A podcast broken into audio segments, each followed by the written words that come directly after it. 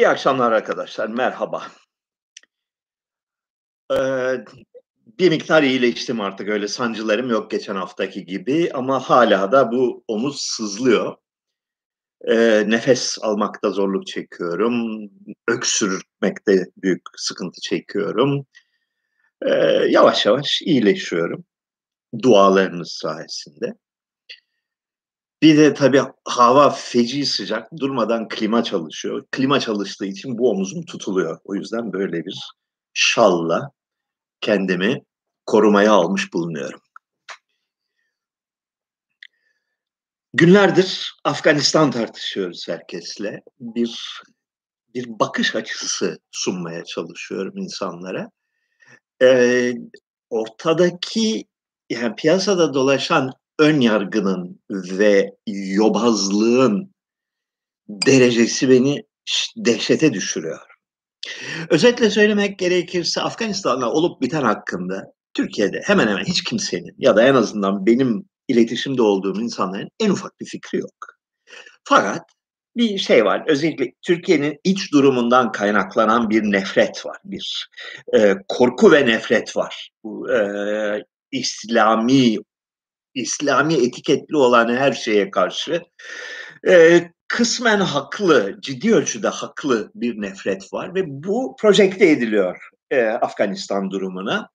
Ve Afganistan'da, eee, iktidara gelenlerin, henüz gelemeyenlerin, şu anda ülkede kimin hâkim olduğu hiç belli değil, eee, gelenlerin kafa kesici, manyak, eee, işte kadınları hapseden, küçük çocuklara tecavüz eden bir sapıklar çetesi olduğu fikri, böyle bir fikri sabit hâline gelmiş. Ya hiçbir şey bilmeyen insanlar bile Taliban hakkında bilinmesi gereken her şeyi biliyorlar, öyle görünüyor.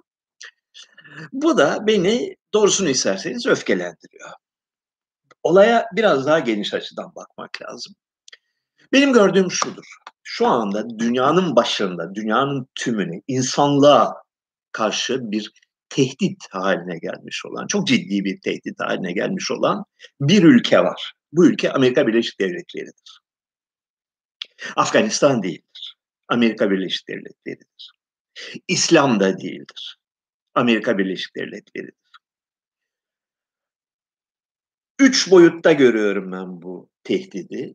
Ciddi bir tehdit. Yani insanlığın varlığını, eee, riske sokan bir tehdit.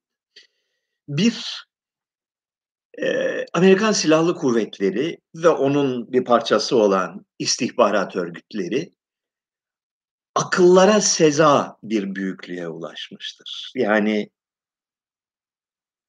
feci bir büyüklüğe, yılda $1.000.000.000'ı aşan bir büyüklüğe ulaşmıştır. Yani dünyadaki devletlerin %90'ından daha büyük bir ekonomik güce ulaşmıştır ve doğal olarak bu gücü daha fazla güç elde etmek için kullanmaktadır. Yani böyle şey gibi, hortum gibi emiyor, para emiyor ve bununla güçlendikçe güçleniyor ve bu gücünü her ordu gibi, her silahlı güç gibi, eee, büyük ölçüde rastgele olduğunu düşündüğüm bir kuvvet gösterisi, katliam gösterisi, cinayet gösterisiyle, eee, destekliyor. Yani dünyanın bugün son 10-20 sene içinde 7-8-9 ülkesini gittiler, makul herhangi bir neden yokken mahvettiler, yok ettiler. Yani katliam yaptılar.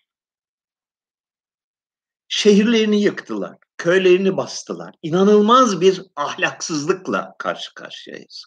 Bu 1.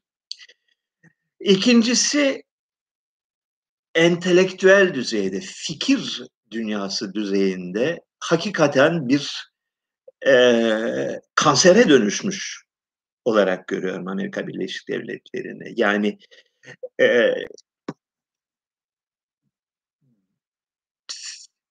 insanlığın yüzlerce yıldan beri, binlerce yıldan beri biriktirdiği fikir sermayesini hoyratça har harcayan, eee, ak ipe sapa gelmez birtakım fikirleri moda olduğu için savunan, bunları akıl ve vicdan bazında savunmak gerçekte imkansız olduğu için e, gitgide artan bir oranda e, düşünce kontrolü, ifade kontrolü, bir totaliterlik çizgisine e, sürüklenen bir ülkeyi görüyoruz. Yani fikir özgürlüğü düşüncesinin radikal bir şekilde çökmeye başladığı bir medeniyetten söz ediyoruz.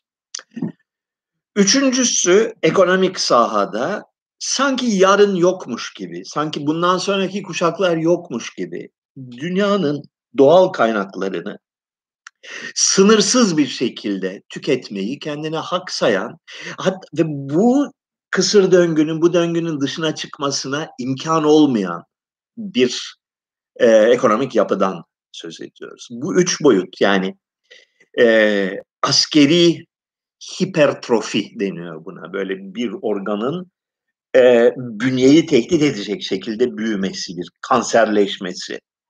İki, düşünce hayatının e, felakete sürüklenmesi, çökmesi. Ve üçüncüsü e, dünya kaynaklarının yarın yokmuşçasına tüketilmesi.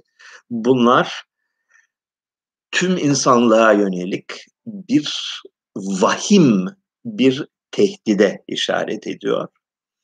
Bu belayla nasıl başa çıkılacağını ben şahsen bilmiyorum. Normal olarak bu tür belalarla başa çıkmanın tek yöntemi savaştır. Ee, savaştan başka yolu yoktur bunun. Ve e, maalesef oraya doğru gidiliyor diye tahmin ediyorum. Afganistan'daki olayı ben bu perspektiften değerlendiriyorum. Afganistan'da son 20 yılda, son 42 yılda yapılan şey, Amerikalıların yaptığı şey bir kepazeliktir, bir insanlık suçudur. A'dan Z'ye insanlık suçudur.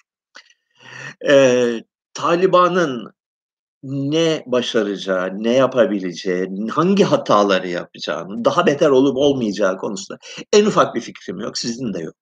Yok.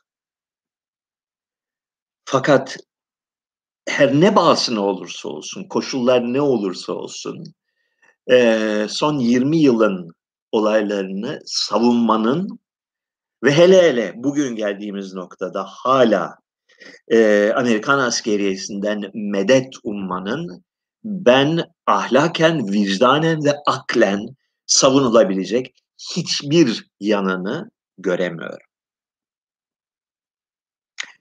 Vaziyet bu.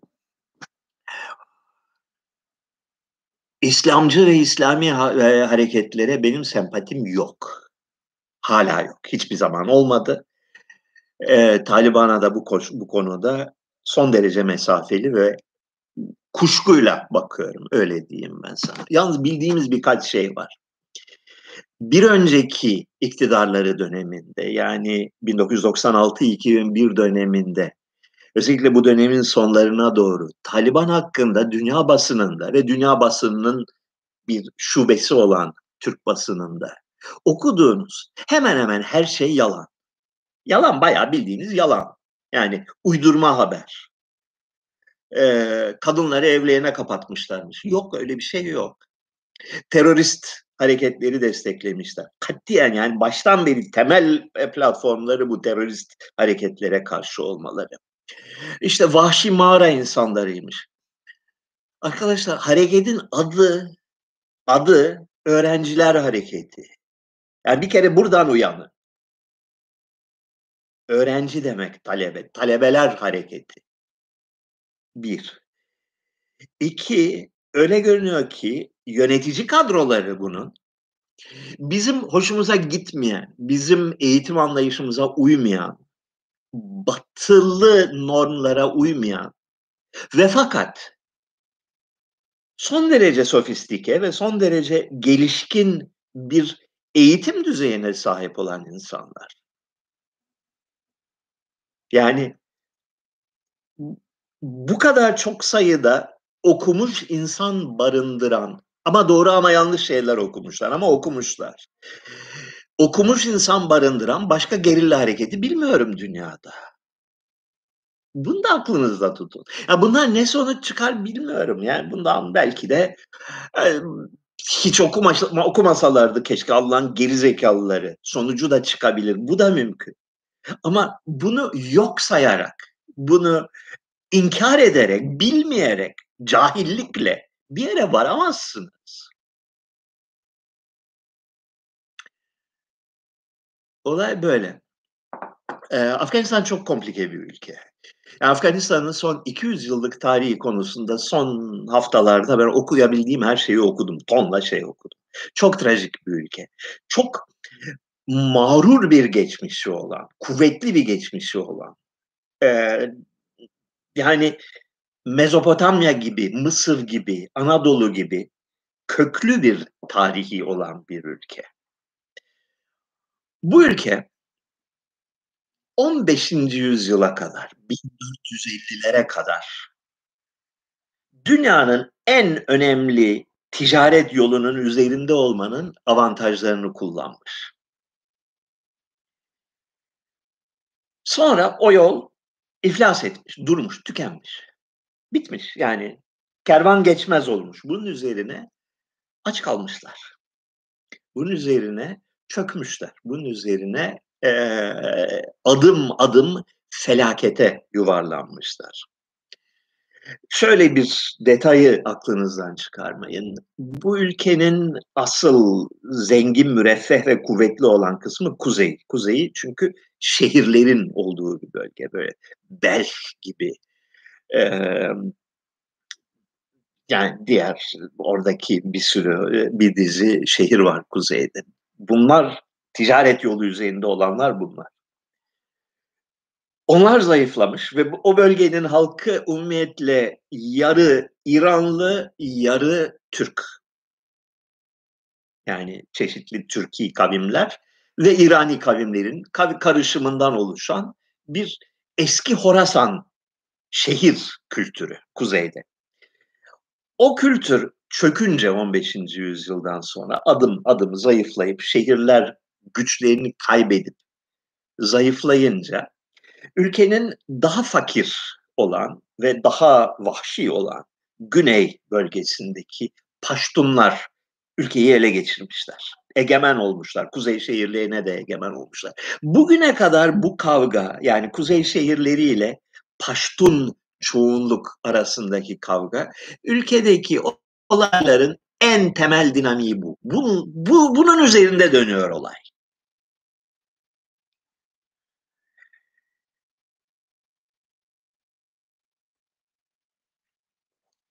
Ülke fakirleşip aç kalınca ve e, gitgide köşeye sıkışmışlık duygusu içinde kalınca e, savaşçı halklar oldukları için ne yapmışlar? Mantıklı olanı yapmışlar. Gidip Hindistan'ı istila etmişler. Yani bugünkü Pakistan'ı ve kuzey e, kuzey batı Hindistan'ı ta Bombay'e kadar istila etmişler. Egemen olmuşlar. Orada da beylikler, krallıklar kurmuşlar. İngilizler gelince bu durumdan hoşnut olmamışlar ve İngilizler Hindistan'a egemen olma mücadelelerinin bir parçası olarak 1830 ve 40'lı yıllarda gidip Afganistan'ın ağzına sıçmışlar. Yok etmişler. Ezmişler. Yani bütün ekonomik altyapısını bitirmişler ki gelip e, Hindistan'a bir daha Hindistan öyküsü şey Pakistan Af Afganistan öyküsünün özeti bu. Bu geçmişi bilmeden bir bok anlayamazsınız. Yani bir takım ee, şapşal İslamcılar ülkeyi ele geçirdi. Nasıl ele geçirdi? Çok daha karmaşık bir olay. Çok daha karmaşık bir olay. Ülkenin birliğini ve beraberliğini tesis edecek olan unsur Paştunlar. Paştunlar yüzde 60 mı ne nüfustaki oranları ve daha daha e, kavga etmeye daha yakın bir millet. Daha güçlü bir millet. Onlar birleştirecek şeyi. Fakat Paştun hareketi kaçınılmaz olarak bir milli tepkiye yol açıyor. Yani Tacikler, Özbekler, e, Farsiler yani Deriler e, direniyorlar buna. Karşı çıkıyor. Bir sonsuz bir kavga halinde, bir kör dövüşü halinde sürüyor. Dolayısıyla yeni bir platform bulunması lazım. Yani ülkeyi bir arada tutacak bir platform. Bu platformu 1970'lerde e, sosyalizm ve ilericilik üzerinden kurmaya çalıştılar. Komünizm üzerinden kurmaya çalıştılar. E, Afganistan Komünist Partisi ki iki partiydi aslında. E, Afgan milliyetçiliğinin, Afgan modernizasyonunun taşıyıcısı oldu ve felaketle sonuçlandı. Yani memleketi komple batırdı. Bunun üzerine alternatif diğer birleştirici unsur nedir? Yani Paştunizmi aşacak olan unsur nedir diye sorduklarında İslam'dan başka bir çözüm yolu bulamadılar. İslam bir dağılma ve parçalanma sürecinde olan bir toplumu bir arada tutmak için önerilen, akla gelen bir kuvvet. Bununla bir arada tutabileceklerine inanıyorlar. Başarırlar mı, başarmazlar mı ayrı hikaye. İslam iyi bir şey midir ayrı hikaye. Anlamadan, sırf ön yargı üzerinden, sırf simgeler, aksesuarlar üzerinden başına sarık sarmış demek ki çirkin. Bu kadar aptalca bir moda mantığı üzerinden olayın değerlendirilmesi bana dehşetli acıklı geliyor.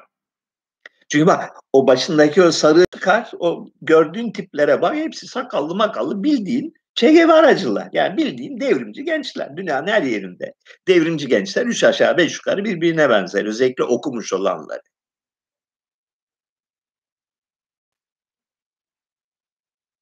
O sakallar var. Sakallar devrimci sakalı. Kafalarına bir bez sarınca o olmaz. O zaman devrimci değiller, Müslüman oldular. Ya aptalca bir görüş bu ya. Yes. Son programda 1453'ün Anadolu ve Doğu medeniyetin kırılma noktası olduğundan bahsettiniz. Bunun nedeni nedir? Tek sebebi Osmanlı'nın ticaret yollarını kullanamaması, bu kültürden yoksun olması mı?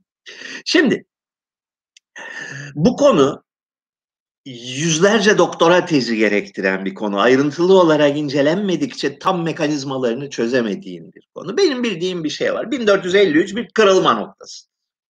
Yani Doğu Batı ticaretinin, Doğu Batı alışverişinin sadece ticaret değil, fikir alışverişinin, seyahat özgürlüğünün pat diye böyle kesildiği bir noktadır. Ve bunun bütün Asya kıtası için felaket sonuçları olmuştur.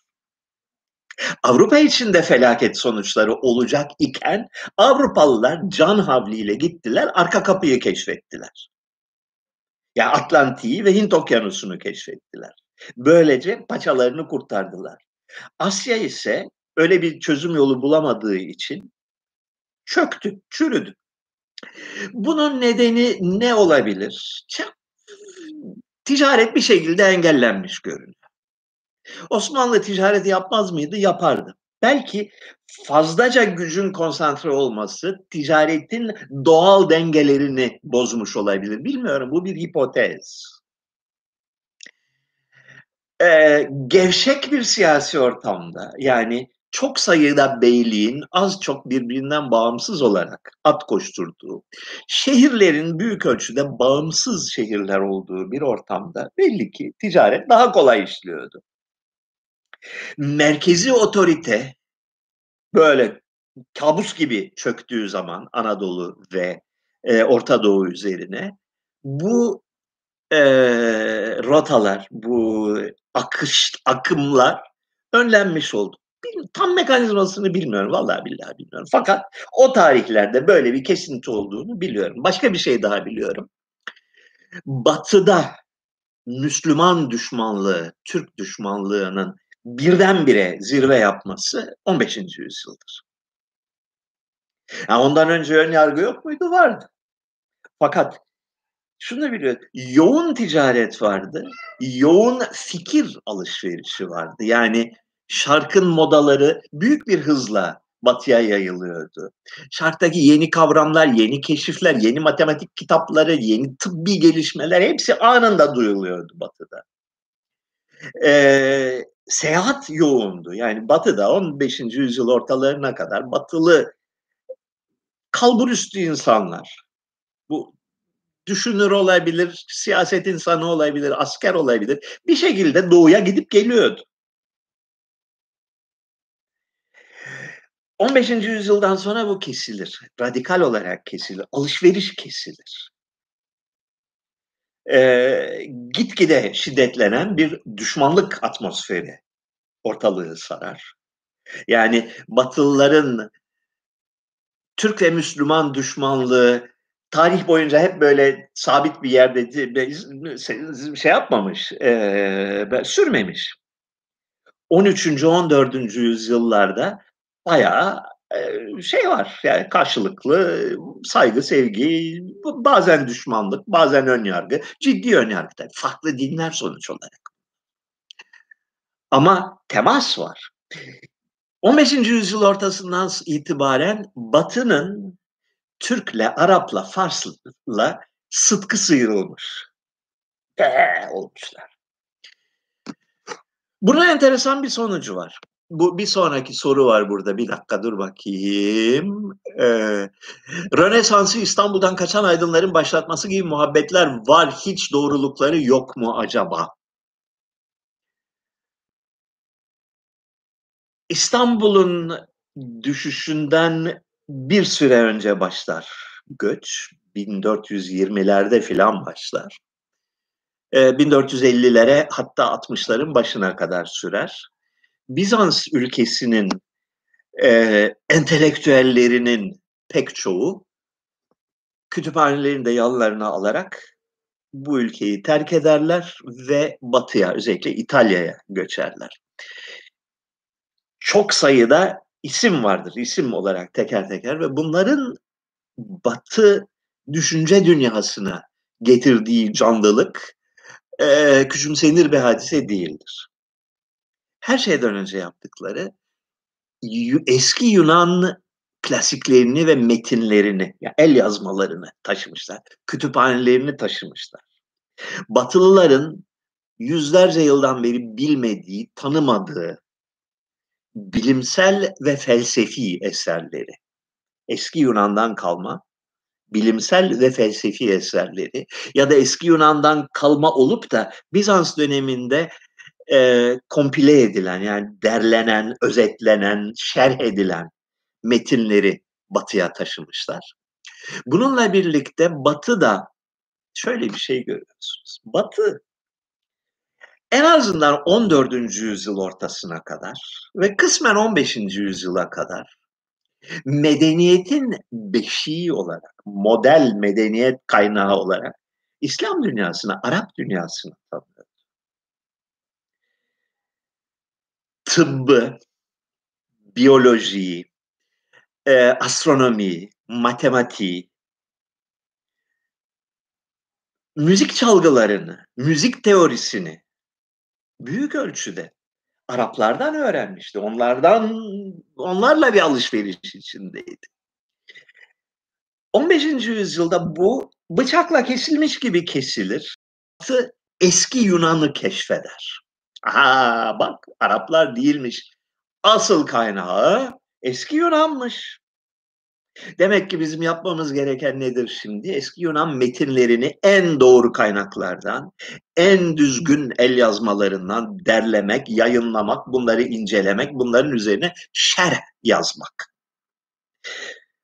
Rönesans denilen entelektüel faaliyetin en çarpıcı boyutlarından biri budur. 15. yüzyıl ortalarından itibaren eski Yunan kültürünün, eski Yunan filolojisinin, eski Yunan metinlerinin keşfedilmesi.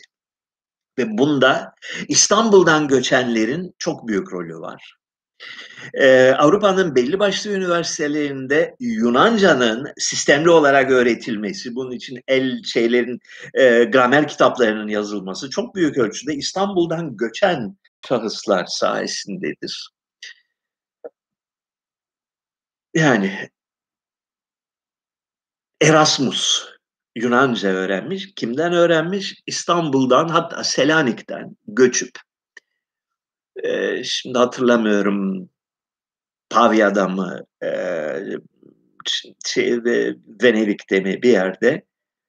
Bu işin fakültesini kuran, bu işin yayın evini kuran hocalardan öğrenmiş. Onun için evet yani İstanbul'un fethi ile Rönesans arasında, İstanbul'un fethi ile Amerika ve Hindistan yollarının keşfi arasında ciddi ve kuvvetli kozal, sebepsel, nedensel bağlantılar vardır. Bunu söyleyebiliriz. Sevan Hocam, Mimar Sinan'ın şahsiyeti ve eserleri hakkında fikirleriniz nedir? Zorla Müslim olduğu doğru mudur? Zorla Müslim edildiğine ilişkin hiçbir belirti yok elimizde. Ee, Osmanlı Devleti'nde 18. yüzyıla kadar e, yerli Hristiyan halkın çok büyük bir bölümü güle oynaya, seve seve Müslüman olmuş. Çünkü nedir? İnsanlar egemen ve güçlü olan kültürü tercih ederler. Her zaman. Bu genel kuraldır. Yani 19. ve 20. yüzyılda insanlar neden ve nasıl batılılık dinini benimsiyorlarsa aynı nedenle 16. yüzyılda da Müslümanlık dinini benimsemişler. Çünkü egemen olan, güçlü olan, e, üretici olan, zengin olan o. E, Mimar Sinan'ın Yenişehir olduğunu biliyoruz. Kayseri'nin Ağırnaz köyünden olduğunu biliyoruz. Kayseri'nin Ağırnaz köyünün Hristiyan bir köy olduğunu biliyoruz. Bu dönemde 16. yüzyılda 17. yüzyıl ortalarına kadar Yeniçerilerin istisnasız olarak gayrimüslim çocuklarından devşirildiğini biliyoruz. Bu çocukların ailelerinin ve bu çocukların kendilerinin ciddi bir direniş gösterdiklerine ilişkin fazla bir belirti yok. Bazı yerlerde direnmişler. Fakat çoğu yerde bu işi bir kariyer fırsatı olarak değerlendirmişler. Yani bugün nasıl insanlar çoluk çocuklarını polis akademisine veriyorlar. Ee, devlet memuru sınavına sokuyorlar. Az çok öyle bir olay. Onun biraz daha radikal çeşidi. Ee, Mimar Sinan hakkında bildiğimiz şudur. Ee, İstanbul'da oldukça güçlü ve e, itibarlı olduğu bir dönemde köyünün halkının Kıbrıs'a, Ermeni halkının Kıbrıs'a sürüldüğü, sürülmesi gündeme geldiğinde onlar adına şefaatte bulunmuş ve dilekçe yazmış.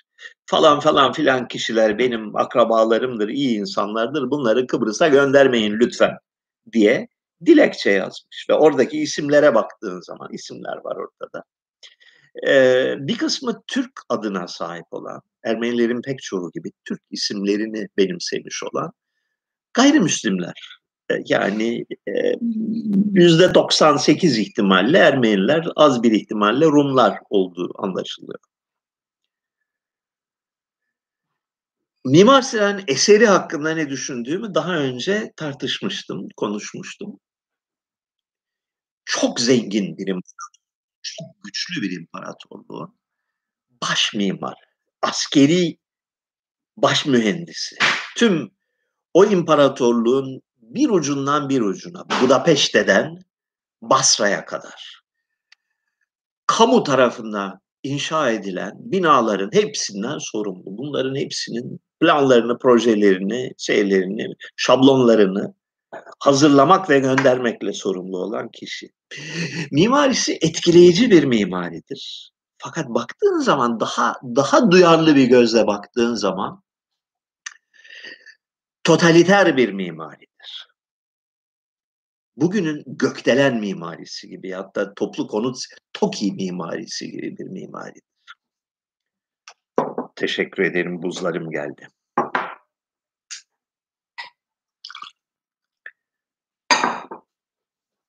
Sağlığınıza içiyorum.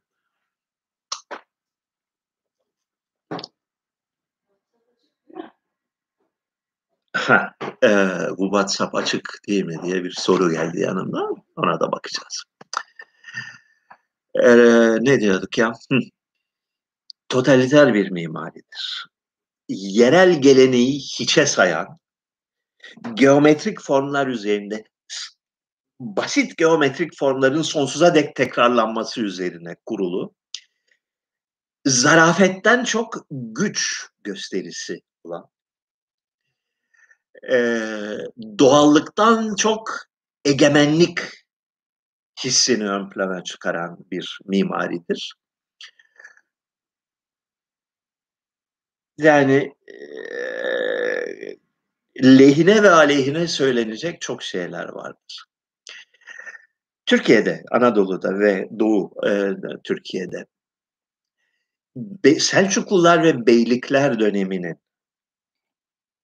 1400'lerin ortasına kadar, 1520'lere kadar yani Anadolu'nun tamamıyla Osmanlı yönetimine girişine kadar ki mimarisinin içtenliği, yaratıcılığı, çok renkliliği yoktur Osmanlı mimarisinde. Osmanlı mimarisi tank mimarisidir. Zemin dümdüz edilir. Dümdüz zemin üzerine büyük güçle yani büyük ekonomik güç gösteren bir şekilde çünkü zemini dümdüz etmek, bir tepeyi tıraşlamak öyle basit iş değil bunlar. Büyük kudret isteyen işler. Dümdüz edilir ve bunun üzerine Budapeşte'de de aynı olan, Balkanlarda da aynı olan, Anadolu'da da aynı olan, Mısır'da da aynı olan, birbirinin tıpatıp aynısı olan şablondan çıkma e, binalar inşa edilir. Görkemli midir? Görkemli. Etkileyici midir? Etkileyicidir. Sıcak mıdır? Emin değilim.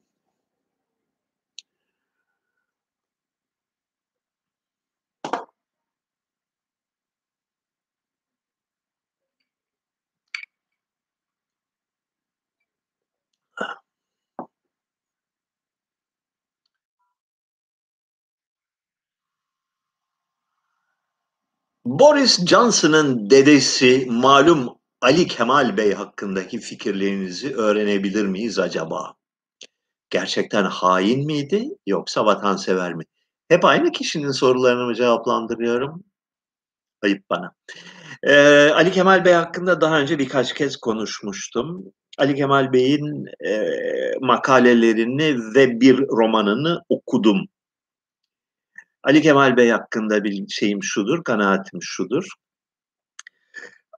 Her genç Türk aydını gibi Abdülhamid'e karşı canhıraş bir mücadele içine girmiş. Polis tar- tarafından yakalanmaktan korktuğu için yurt dışına kaçmış. Çok uzun süre bir İngiliz dünyasında yaşamış. Yani e, bir İngiliz kadınla evlenmiş, Mısır'da uzun süre vakit geçirmiş. Bunun getirdiği bir tipik bir yabancılaşma var. Yani Türkiye'nin e, kabul edilebilir sayılan ilericilik dozunun bir adım ötesine geçmiş. Tipik bir progresiftir, tipik bir ilericidir. İleriye yönelik olarak işte eğitimle, reformlarla, batılılaşmayla Türkiye'nin nasıl kurtulacağına dair çağın tüm e, yazar ve düşünürlerinin, genç Türklerinin fikirlerini paylaşır. E, 1908 devriminden sonra Türkiye'ye geri döner büyük bir heyecanla. E, İstanbul Darülfünun'unda edebiyat profesörü olur. İttihat ve Terakki yönetiminin ilk e, siyasi cinayetlerini, gazeteci cinayetleri üzerine Şubat 1909'da İstanbul'da düzenlenen büyük gösteriye, mitinge İstanbul Darülfünunu öğrencilerinin katılmasını sağlayan, onları örgütleyen kişidir. Bu Şubat 1909 gösterisi biraz şey gibidir. Hrant Dink cenazesine katılanların Türk siyaseti anlam açısından anlamı ne idiyse öyle bir anlamı vardır o dönemin. Ondan sonra yeminli bir iddiaçı dükkan düşmanı olur. İddiaçılara karşı, iddiaçıların temsil ettiği ulusalcı fanatizme karşı abartılı sayılabilecek bir düşmanlık güder. Ee, bir Türkiye tarihinde önemli bir e, başarısı vardır. 1920 yılında e, marif vekili olur İstanbul hükümetinde. Yani damat Ferit hükümetinde. Yani Ankara'daki isyancı paşalara karşı e, İstanbul'da Vahidettin'in kurduğu hükümette marif vekilidir. Ve bu marif nazırıdır pardon. Ve bu e, bir, bir yarım yıl kadar süren bu e, bakanlığı sırasındaki en büyük e, eylemi, başarısı İstanbul Üniversitesi'nin tüm ilahiyat dışındaki tüm fakültelerine kız öğrenci kabulünün yasalaştırılmasıdır. Yani Türkiye'de üniversiteye kızların kabul kararı Ulu Önder Atatürk'ün değil, 1920 senesinde e, Marif Bakanı olan Ali Kemal Bey'in ve Damat Ferit hükümetinin eseridir. Böyle şeyleri unutmak ne kadar kolay geliyor değil mi insanlara böyle şey ve bilmeyelim bunları daha iyi çünkü kafamızı karıştırıyor. Yes. Ondan sonra da biliyorsunuz Atatürk'ün emriyle linç edilmiştir. Çünkü e, Ankara'daki harekete karşı hakikaten ölçüsüz sayılabilecek bir düşmanlık ve nefret e, söylemi sürdürmüştür. E, biliyorsunuz iktidar sahipleri böyle şeylerden hoşlanmazlar. Şimdi yukarıdan bize bir takım sorular gelmiş. Hoppala. Lanet olsun. Hep böyle oluyor.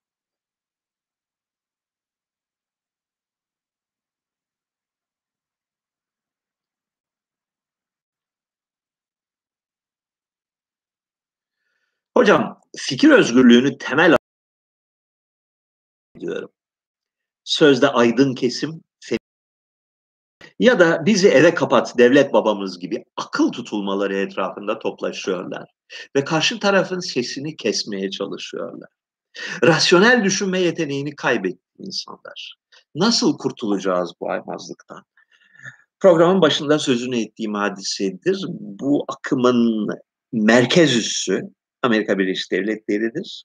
Bir çılgınlık şeklinde yani bunca 200 yıllık e, prensiplerini en azından söz düzeyinde savundukları prensiplerden bıkmış ve tersine dönmüş görünüyorlar. Allah sonumuzu hayretsin. Ben bilmiyorum. Ben iyi bir sonucu olacağını düşünmüyorum bunu ve bundan kısa vadede kurtuluş olacağını da düşünmüyorum. Evet, yani internetin ve özellikle sosyal medyanın yayılması bunda başrolü oynamıştır. Ee, çok fazla kafadan ses çıkmaya başladığında, daha doğrusu ondan önceki 100 yıl boyunca diyelim ki ber toplumda 3000 kişinin sesi çıkıyor değilse birdenbire bu rakam bine katlanmıştır. Öyle az buz bir genişleme değil. Aniden e, ses çıkaran kafaların sayısında fenomenal bir artış olmuştur. Bunun iyi bir şey olacağı düşünülmüştü. Hiç de öyle olmadığı ortaya çıkıyor. E, çünkü konuşan kafa sayısında arttık, artış oldukça birincisi konuşmanın kalitesinde radikal bir düşüş oldu. İkincisi konuşmanın normlarını belirleyen bir merci ortadan kalktığı zaman e, bir kaosa ve kakofoniye dönüştü e, kamu diyalogu. Kamu diyaloğunun hiçbir ortak zemini olmayan bir kaosa dönüşmesi üzerine insanlar paniğe kapıldılar. Ve paniğe kapılınca da devletimiz ey devlet gel bizi kurtar psikozuna girdiler. Yani anlaşılmaz bir olay değil. Anlaş anlıyoruz neden böyle bir noktaya geldiklerini ama sonuç is no good.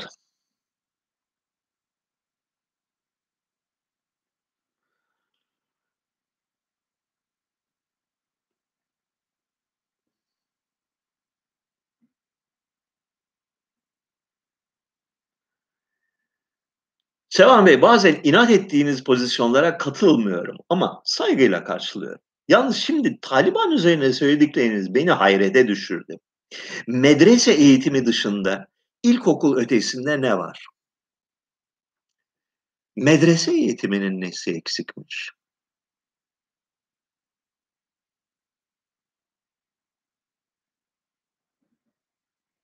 Bunu düşündünüz mü? Yani bir fikriniz var mı medrese eğitimi hakkında? Ee, geçenlerde bir detay paylaşmıştım. Bunu genelde insanlar şöyle düşünüyorlar. Madem A diyor, A diyenler B der, demek ki Sevan B diyor. Değil, ben A diyorum sadece. Ee, şöyle bir bilgiye denk geldim. Ee, Pakistan'da, Kuzey Pakistan'da Peşaver yakınındaki Hakkaniye Medresesi var. Pakistan'ın, Kuzey Pakistan'ın en azından en saygın, en elit eğitim kurumu. Şöyle bir özelliği var. Yılda 15 bin genç başvuruyor buna. 15 bin genç içinden 400 kişi seçiyorlar öğrenci.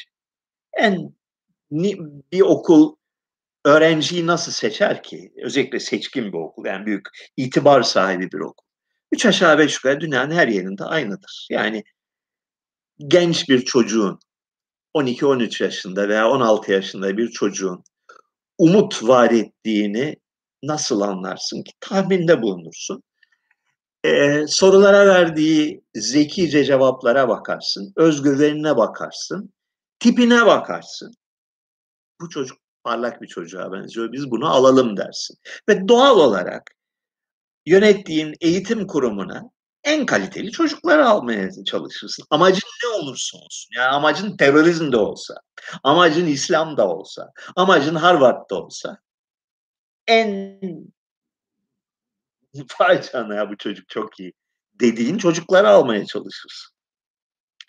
Bir kere öyle bir olay var. Yani Hakkaniye Medresesi'nin e, şey rasyosu, başvuru admisyon admission rasyosu yani başvuranları eleme e, şeyi e, süreci Harvard'dan, Yale'den ve Princeton'dan daha şey, daha katı. Daha az sayıda insan kabul ediyorlar. Daha çok başvuru var, daha az kabul ediyorlar. Bunlar ne sonuç çıkar? İstediğiniz sonucu çıkarın kardeşim. Yani istatistik bilimi ya da böyle yüksek sayıda insanlar e, bilimi son derece oynak bir zemindir. Her türlü yorumda bulunabilirsin bu konuda. Fakat belli ki kaliteli öğrenci seçme çabası var. Öğrettikleri şeyler diyelim ki komple A'dan Z'ye çöp olsun. Eyvallah. 8 yıl zorunlu eğitim. 8 yıl boyunca e, bilmiyorum aranızda kaliteli, itibarlı okullara, elit okullara gitmiş olanların sayısı nedir? Fakat bu okullar dünyanın her yerinde birbirine benzer. 8 yıl boyunca genç insanlar teorik eğitim verilen yani kitabi eğitim verilen bir yerde bulunurlarsa ne yaparlar bu insanlar biliyor musunuz? Birbirleriyle tartışırlar. Ve süre teorik olarak tartışırlar teorinin en ince noktaları üzerinden aklına hayaline gelmeyecek ayrımlar yapmaya, e, yorumun yorumunun yorumunu yapmaya başlarlar. Ve bu süreçle birbirlerinin zekasını test ederler. Benim zekam seninkinden daha güçlü yarışmasını yaparlar. 8 yıl boyunca bunu yaparlar. Hele hele kız erkek karışık değilse, dolayısıyla akademik tartışma ve çalışma dışında başka enerjini harcayacağın önemli sahalar yok ise bu işi yaparsın. İlgilendikleri konular komple hayal mahsulü olabilir. Yani meleklerin kanatlarında kaç tüy vardır konusunu tartışıyor olabilirler. Bilmiyorum. Fakat bildiğim bir şey var. Meleklerin kanatlarında kaç tüy vardır meselesini 8 yıl tartışırsan kafan çalışıyor demektir.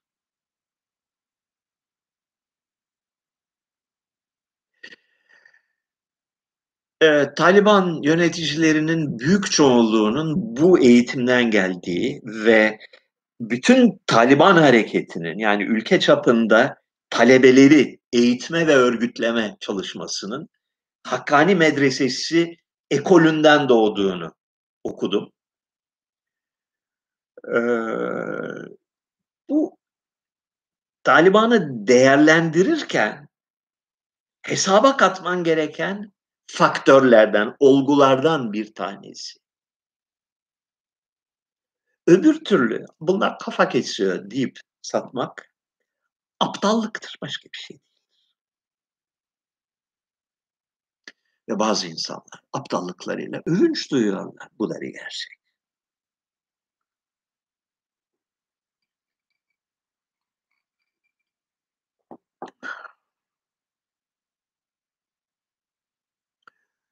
Hocam özgürlükçü bir toplumda milliyetçiliğe, dine ya da ucuz popüler kültüre başvurmadan bir kolektif aidiyet oluşturmak mümkün mü?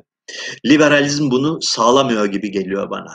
Liberalizm konusunda haklısın. Evet sağlamıyor. Liberalizm her zaman için bir e, elit hareketi oldu, bir azınlık hareketi oldu ve hareket noktası itibariyle kolektif aidiyetlerden kendini uzak tutan, aksine kolektif aidiyetlere karşı bireyin ve küçük grubun özerkliğini savunan bir harekettir. Dolayısıyla her zaman bir elit hareketi, her zaman bir azınlık hareketi, her zaman bir muhalefet hareketi olmaya mahkum bir hareket. İnsanlar evet e, sürü hayvanıdır. İnsanlar sürüye ait olmaktan gurur duyarlar. İnsanlar sürüye bir sürüye ait olmayı isterler. Elbette o sürü içinde nispi özelliklerini de korumak isterler. Yani koyundan bir farkı var insanın. Ama bu nispi özelliktir. Öncelikle insana sorduğun zaman sen kimsin kardeş diye sorduğun zaman aidiyetleriyle cevap verir. Ben Türk'üm, ben Amerikalıyım, ben falanca okulun mezunuyum, ben doktorum, ben çağdaş ve ilerici bir insanım. Bunların hepsi birer aidiyettir, bir grup etiketidir. Ben o sürüye değil bu sürüye dahilim. Kahverengi koyunlardan değilim, beyaz koyunlardan der. İnsanların otomatik refleksi, insanın varoluşunun temeli budur. Grup aidiyetidir. Ee, devlet çapında yani milyonlarca insanı barındıran bir aidiyet nasıl kurulur konusunda insanlık 200 senedir, 200 senedir büyük bir arayış içinde. Bu arayış ne ölçüde başarılı olmuştur, ne ölçüde e, maliyeti ne olmuştur, nelere mal olmuştur? Bunlar tartışmaya değer e, konular. Hocam Türkiye'nin batıcı eliti neden kaybetti? Çok çok basit, çok net. Ee, 1920'ler 30'lar travmasından kendini kurtaramadığı için, çağdaşlaşamadığı için, çağa ayak uyduramadığı için, demokrasiye ayak uyduramadığı için kaybetti. Dönüm noktası 1960'tır. 27 Mayıs 1960'tır. Ee, Türkiye'de Cumhuriyet birçok açıdan ileriye dönük olarak açık bir dizi projeyle harekete geçti. Yani demokrasiye hiçbir zaman inanmadılar da hele hele İkinci Dünya Harbi'nden sonra ya demokrasi yapsak fena olmaz, iyi olabilir, bir şekilde idare ederiz durumu noktasına geldiler. Açık fikirliydiler nispeten. 1930'larda, 40'larda, 50'lere kadar. Sonra baktılar ki demokrasi verirsen olmuyor, yürümüyor. Zor yoluyla, silah gücüyle iktidarı geri almaya teşebbüs ettiler 27 Mayıs'ta ve bence ölüm çarkı o noktada başladı. Bugün geldiğimiz noktanın felaket dönüşümü 1960'tır. Çünkü 1960'da e, seçkinler, eğitimli elit kendileri siyasi gücü elde etmeye, ele geçirmeye güçleri yetmediği için askeri kullandılar. Asker dediğin öküzdür. Asker dediğin kafası çalışmaz, öldürmekten başka bir şeyi bilmeyen, başka bir eğitimi olmayan bir hayvan sürüsüdür. Ona ihale ettiler. Ve ondan sonra da ta 1998'e kadar, ta 2007'ye kadar hep arkalarını askere verdiler. Onlar seçim kazanabilir, halk biz asker arkamızda olduğu için Atatürkçüler olarak memleketi biz sahibiz dediler. Ve bu onlarda bir zihinsel ve politik ve kültürel dehşetli bir tembelliğe yol açtı. Türk elitleri 20. yüzyılın ilk başında ortalarına hatta bugüne kadar kalitesiz bir zümre değildir. Yani çok aklı başında, çok düzgün, iyi eğitim almış pek çok insan vardır Türkiye'de. Ee, Cihangir'de ve Şişli'de ve Ankara'da ve İzmir'de. Bayağı dünyanın herhangi bir ülkesinde aklıyla, becerisiyle, yeteneğiyle temayüz edebilecek bir sürü insan var. Fakat bunlar bir türlü cesaret edemediler.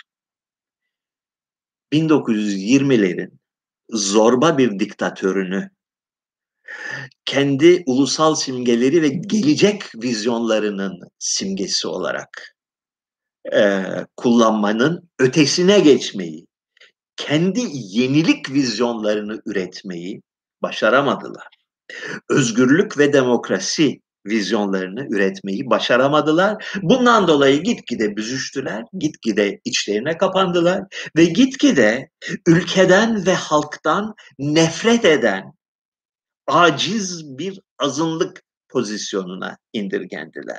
Kaçabilen kaçtı. Göç sürekli yani Cumhuriyet'in başından beri özellikle 1945'ten bu yana sürekli olarak bir beyin göçü var dışarıda. Türkiye'de gerçekten yetenekli olan, gerçekten bir şeyler başarabilecek olan kalite koyabilecek olan insanların yüzde doksanı bir şekilde yurt dışına gider. Aman aman aman deyip bırakır gider. Değişmez bir hadise bu. Kalanlar ise gitgide daha korkak, gitgide daha ürkek, gitgide daha fazla nefret dolu bir şekilde 1930'ların totalitarizmine sarıldılar. Nazizme sarıldılar. Çünkü Bakın yanlış anlamayın. Mustafa Kemal Atatürk'e Türk nazizmi demiyorum. Hiçbir zaman demedim demeyeceğim. Fakat 1960'lar sonrası Türk milliyetçiliği ve Türk Atatürkizmi bayağı bildiğin Nazi ideolojisidir. Ve başarılı olabilir miydi? Kuzey Kore koşullarında başarılı olabilir. Yani öbür türlü konuşmayı kesinlikle yasaklarsın. Bir şekilde Kürt sorununu Müslüman çözemezsin. Orasını da verirsin. Yani Diyarbakır'da gider. Gitgide küçülen bir alanda, gitgide böyle Çankaya ile sınırlanan bir alanda kendi egemenliğini e, kurarsın. Bu bir yöntemdir ama hem onu yapalım hem Amerikan dostumuz bizi mecbur ediyor biraz da demokrasi yapalım dediğin zaman kaybedersin. Türk eliti, Türk seçkinleri önderlik yeteneğini kaybettiler. Aptalca bir ideolojiye olan saplantıları yüzünden. Önderlik özelliklerini kaybettiler. Yani halka inandırıcı bir alternatif sunma, halka inandırıcı bir yol gösterme.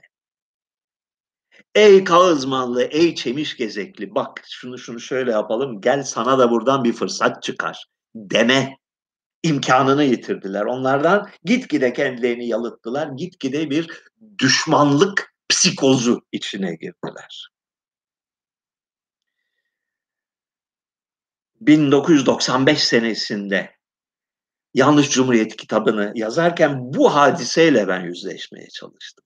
Ey bizimkiler, ey okumuş, yazmış, mürekkep yalamış düzgün insanlara bu memleket. Gittiğiniz yol yanlış bir yoldur. Kendinize gelin. Yeni bir çizgi bulmanız lazım. Yeni bir çıkış yolu bulmanız lazım. Mesajını vermeye çalıştım. Şaşırtıcı bir şekilde o kesim yani bugün sözcü okuyan o zamanlarda işte hürriyet mürriyet okuyan kesim öyle az buz değil derin bir nefretle, derin alçakça bir nefret, nefretle üzerime saldırdı. Buna karşılık hiç ummadığım bir şekilde, hiç beklemediğim bir şekilde Türkiye'de halk kesimlerinden gelen, halk kesimlerinin bir sonraki kuşağından gelen, İslam'la hesaplaşmasını tamamlayamamış olan, İslam içinden gelen fakat İslam'a karşı nasıl bir duruş sergileyeceğini bilemeyen, çözüm yolları arayan çok geniş bir sınıf, bir zümre, genç bir zümre hayranlıkla okudu e, Yanlış Cumhuriyeti ve hocam bunları nereden buldun? yani aradığımız buydu işte aferin sana dediler bana.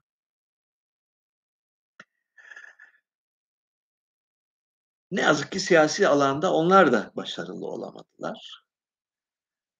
Ve bugün geldiğimiz acıklı noktaya sürüklendi ülke.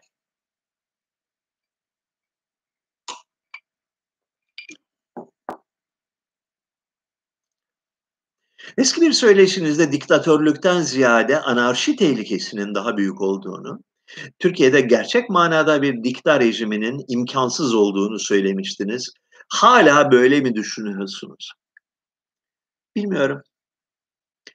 Yani hem öyle düşünüyorum hem tersini düşünüyorum. Nasıl oluyorsa öyle oluyor. Ee, Türkiye'de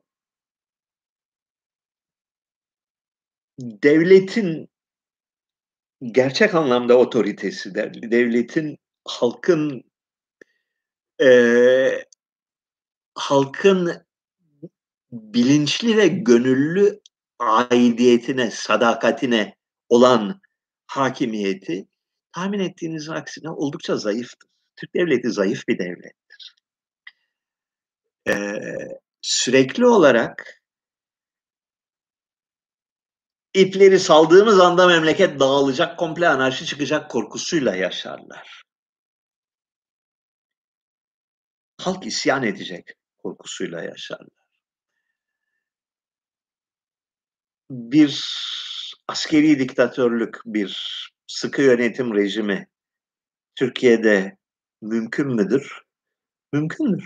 Sürdürülebilir de. Evet, sürdürülebilir de. Yani dikta tehlikesi vardır. Hatta son derece günceldir.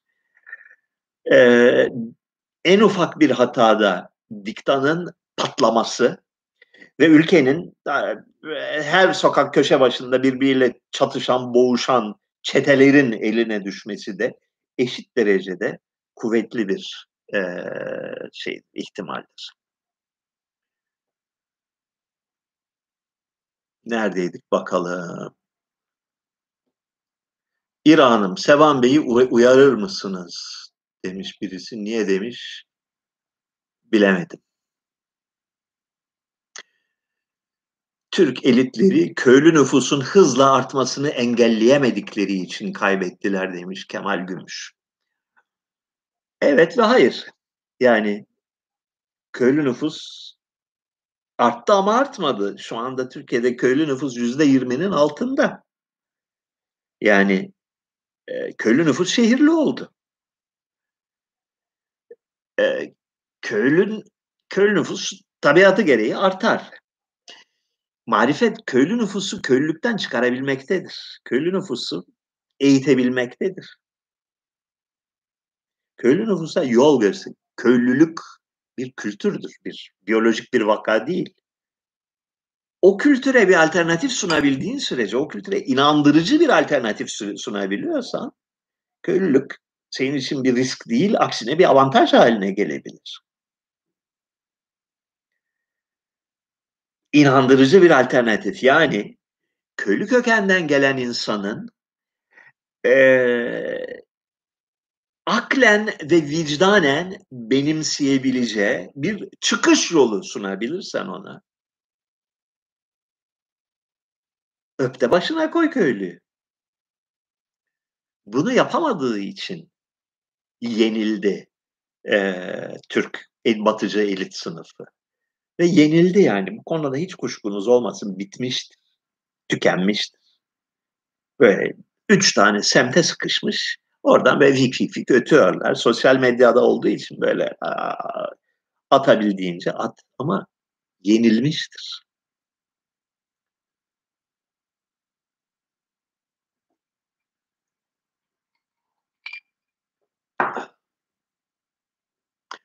Taner Akçam'ı tanıyor musunuz? Yakın zamandaki çalışmalarını inceleme fırsatınız oldu mu hocam? Taner Akçam'ı tanıyorum. Taner Akçam'ı oldukça yakından tanıyorum. Dostluğumuz vardır. Kökü yıllar öncesine dayanan. Ee, bu konudaki görüşlerimi de daha önce söylemiştim. Ee, Ermeni soykırımı konusundaki bir Türk olarak yani bir Ermeni olmayan, yabancı olmayan biri olarak yaptığı yayınlar bir devrimci bir harekettir. Çok büyük bir devrimci harekettir. Türkiye'de bu konunun tartışılmasını ve anlaşılmasını ilk kez sağlayan kişidir ve bu açıdan çok büyük saygıya, çok büyük e, alkışa layık bir insandır. Son yıllarda kendini fazlasıyla tekrar ettiğini düşünüyorum ve e, benim açımdan büyük ölçüde ilginçliğini kaybettiğimi düşünüyorum. Bu da kötü bir şey ama insanlar yaşlanıyor. Yani yapacak bir şey yok. Böyle. Yani hayat böyle bir şey. De, yani kaliteli bir adamdır. Kafası çalışan bir adamdır. Araştırma yapmayı bilen bir adamdır. Ben onun yerinde olsam bugün bugün değil daha 10 sene önce yapacağım şey şuydu. Ermeni soykırımı moykırımı o konuyu komple kapatırım, keserim. Kendime yeni bir ufuklarımı genişleteceğim. Keşif yapabileceğim. Yeni bir alan seçerim. Doğrusu buydu. Ha, herkeste o şey yok.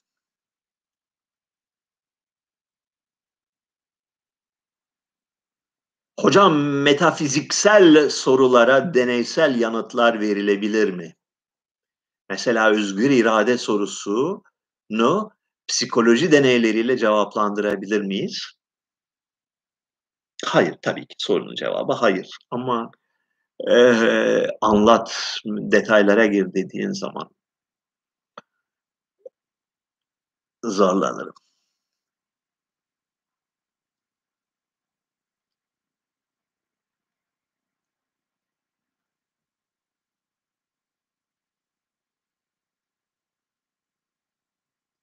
Bakalım.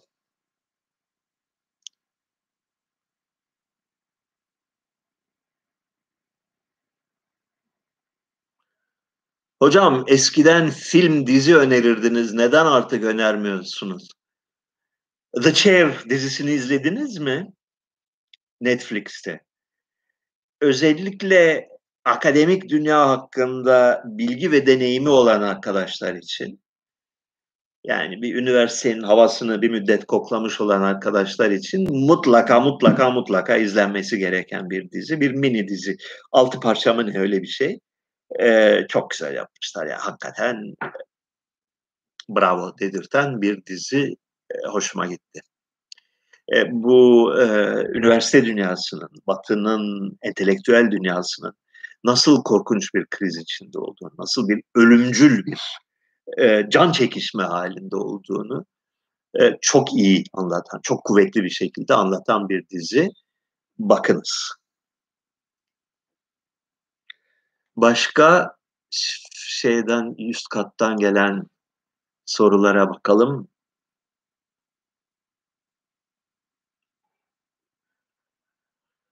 Of. Hocam demokrasi hakkında ne düşünüyorsunuz? Sizce alternatifleri ne olabilir? 1945'ten sonra dünya çapında standartlaşan ve e, norm haline gelen demokratik yapıların e, çok fazla geleceğe kaldığını düşünmüyorum. Yani bayağı bir tıkanma ve tükenme halindeler. E, Birçok faktör bunda rol oynadı. Demokrasinin manipülasyonu konusu e, ilk başlarda çok çok amatörce yapılan bir şeydi. Gitgide profesyonelleşti.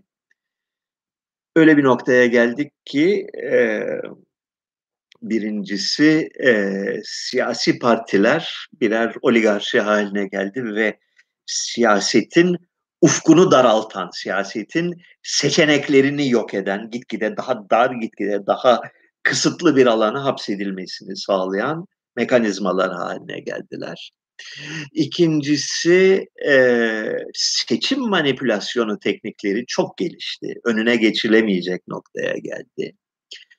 Üçüncüsü meclisler, e, yasama meclisleri e, tamamen satın alındı. Yani güçlü lobi kuruluşları ve çıkar grupları tarafından kontrol edilen birer e, para alışverişi mekanizmasına dönüştü. E, bürokrasiler aşırı derecede güçlendi ve kontrol edilebilir olmaktan çıktı. Bütün bu faktörler muvacehesinde e, çok partili, dört yılda bir seçimlere dayanan işte 1945 modeli e, demokrasinin bugün 1945 modeli eski Dodge arabalardan çok fazla farkı kaldığını düşünmüyorum. Bir antikaya dönüşmüştür. Yerine ne konulabilir konusunda çok tartışmalar var Batı dünyasında. Türkiye'de yok tabii böyle şeyler. Yani sadece Türkçe biliyorsanız yani forget it yani yok böyle bir şey. Ama Fransa'da, İngiltere, Almanya'da, Amerika'da e, yeni bir siyasi düzen nasıl olabilir konusunda bir hayli tartışma var. Kafam net değil bu konuda. Yani elimden geldiğince okumaya çalışıyorum. Sonra da diyorum ki lan bizden sonrakiler düşünsün. Biz bize açtılar. Yani geç ne yapayım diye düşünüyorum. Ee, ilginç bir şeyler okusam size haber veririm. Ha. Nereye geldik?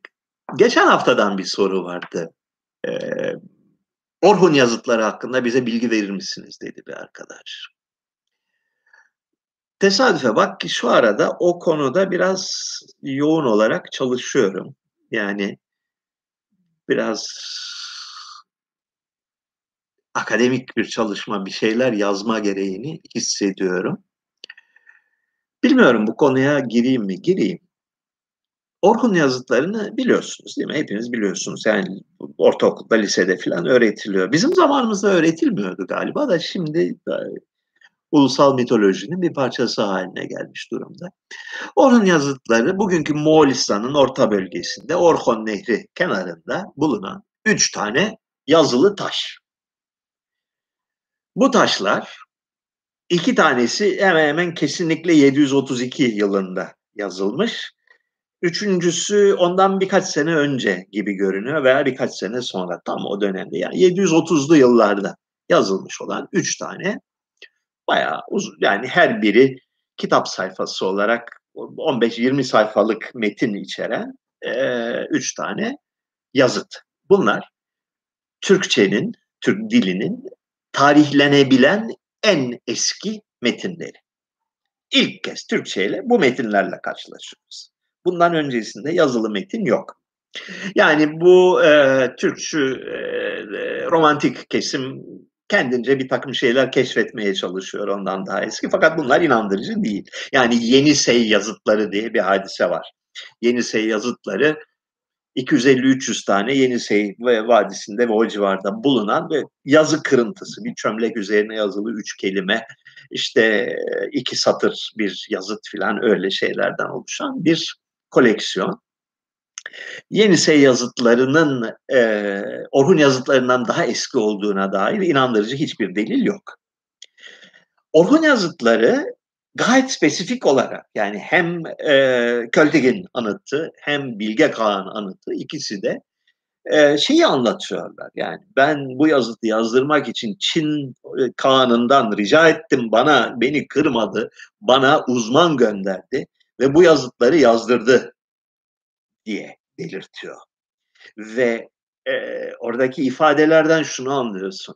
Yani bir e, hükümdarın e, kendi kahramanlıklarını ve başarılarını yazı ile anlatması e, alışılmadık bir hadise. O yüzden bunu sürekli olarak yani ne yaptığını anlatmak zorunda hissediyor kendini. Ey arkadaş yani yazı yazmak şu demektir. Ben fikrimden geçenleri adeta böyle kağıda döktüm. Sen de bak gör anla gibisinden. Ee, neden yazı yazmak ne demektir konusunda bir ikna çalışması var bu metinlerde. Buradan anladığımız şu ki Türkçenin ilk kez yazıya dökülmesi Orhun yazıtları vesilesiyle olmuş. Ve Çin'den getirilmiş. Çin Çin'in ideolojik çerçevesi içinde bir iş yapılmış. İki tane ilginç noktaya parmak basmak lazım. Birincisi şu, 732 senesi rastgele bir yıl değil. Batıdan büyük bir tehlikenin Türk dünyasını istila etme tehdidinde bulunduğu bir dönem. İslam İran'ı fethetmiş. 730'lu yıllarda İran'ın doğusuna yani bugünkü Afganistan'a, Özbekistan'a, Tacikistan'a ve e, Doğu Türkistan'a sarkma hareketi içinde bir tehdit var. Bu tehditle karşılaşan Türklerin elinde iki seçenek var.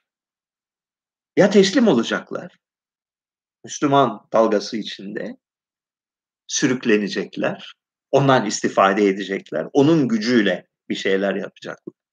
Ya da direnecekler. Ve öyle anlaşılıyor ki Batı Göktürk Devleti'nin kurulması bir direnme iradesinin eseridir. Yani e, Göktürk yazıtları Türklerin el değmemiş, pristin, e, kadim kültürünün bir eseri değil. İslam tehdidiyle yüzleşme ihtiyacını duyan Türklerin bir eseri. İkincisi bu eserlerde işte Türklerin eski dini şamanizmmiş diyorlar ya yoktur öyle bir şey ama olsun. En ufak bir izi yok şamanizmin. Batı dinlerinin de en ufak bir izi yok. Yani Batı dinleri dediğimiz neler? Hristiyanlık, Maniheizm, Müslümanlık vesaire bunların da izi yok. Yani neyin izi var? Çok belirgin bir şekilde yani nasıl bu gözden kaçırılacak bir şey bir şeydir bilmiyorum. Çin devlet ideolojisinin, Çin e, dini inançlarının çok belirgin bir şeyi var. Yani gök tanrı, gök tanrının işlevi nedir? Gök tanrı hük hükümdarı kutsar. Gök tanrının kutsadığı kişi kutlu bir hükümdarlığa sahiptir. Ayrıca küçük tanrılar vardır. O küçük tanrılarda hükümdara bağlı olan küçük birimleri, beyleri, hakanları, kağanları korur, kutsar. Bir tanrılar hiyerarşisi vardır. Tanrılar hiyerarşisinin başında gök tanrı vardır ve gök tanrının koruduğu yüce hükümdar var.